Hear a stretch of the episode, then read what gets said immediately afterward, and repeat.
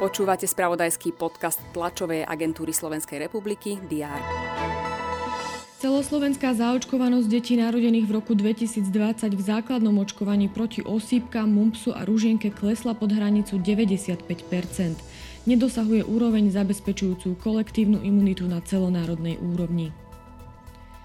Na Slovensku v prvom štvrť roku tohto roka zomrelo 14 tisíc ľudí. Úmrtnosť medziročne klesla o 16,7% Americký prezident Joe Biden oznámil, že v budúcoročných voľbách sa chce opätovne uchádzať o najvyšší politický post v Spojených štátoch.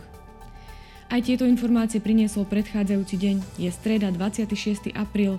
Pripravený je opäť prehľad očakávaných udalostí. Vítajte pri jeho sledovaní. Vláda bude rokovať o jednorázovej dotácii pre vybrané nízkopríjmové domácnosti.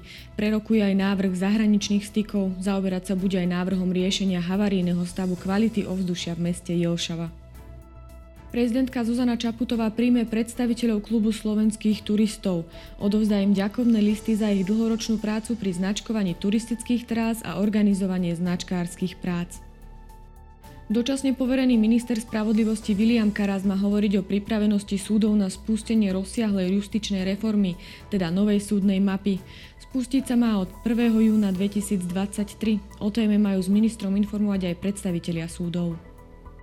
V Ríme sa koná konferencia o povojnovej obnove Ukrajiny, na ktorej sa zúčastnia talianská premiérka Georgia Meloniová a jej ukrajinský náprotivok Denis Šmihaľ.